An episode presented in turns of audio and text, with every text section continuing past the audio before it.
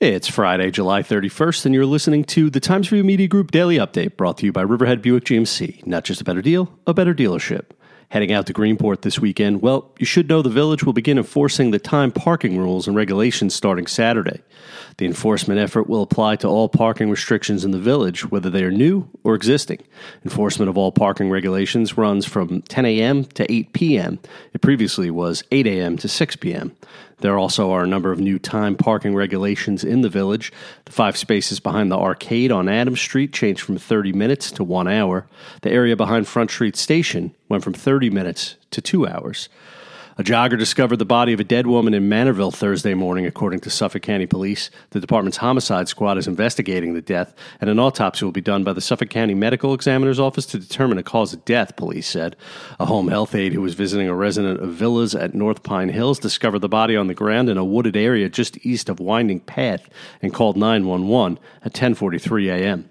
The woman was pronounced dead by a physician's assistant from the medical examiner's office. The woman's identity is being withheld pending notification of next of kin. Anyone with information is asked to contact the homicide squad at 631 852 6392. A hybrid model that blends remote and in person instruction is shaping up to be the preferred model for many area schools as administrators plan to reopen facilities in September. During a Board of Education meeting Wednesday, Southold Superintendent Anthony Mauro outlined several potential scenarios for reopening schools safely and said the district is primarily looking at a mix of remote and face to face learning. Southold's plan calls for fully in person sessions at the elementary level and split sessions for grades 7 through 12 meaning students would rotate between being at home or in school every other day. Days spent at home distance learning would consist primarily of independent work, pre recorded lessons, and other modalities, Dr. Mauro said. All students in self contained special education classes will be on site every day, according to the plans. A project nearly two decades in the making at the Enterprise Park at Calverton will require a new slate of reviews before it can ever become reality.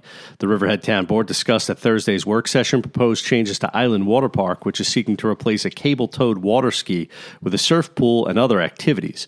Another change is to increase the size of the restaurant proposed at the site. Island Water Park purchased the 42 acres from Riverhead Town in 2003 for $714,000. It had previously received site plan approval from the town board in 2013. In the new proposal, the 6,000 square foot building has been eliminated. The seating capacity of the restaurant increased from 42 to 78.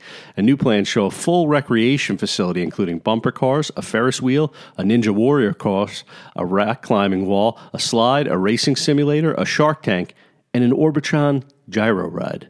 Expect rain today with a high near 82 degrees, according to the National Weather Service. The low tonight will be around 68. Mostly sunny skies are in the forecast for early Saturday with a high of around 88. Thunderstorms are likely at times throughout the weekend. I'm Grant Parpan, and that's our update for Friday. Check back for more news throughout the weekend. Once again, today's report was brought to you by Riverhead Buick GMC. Not just a better deal, a better dealership.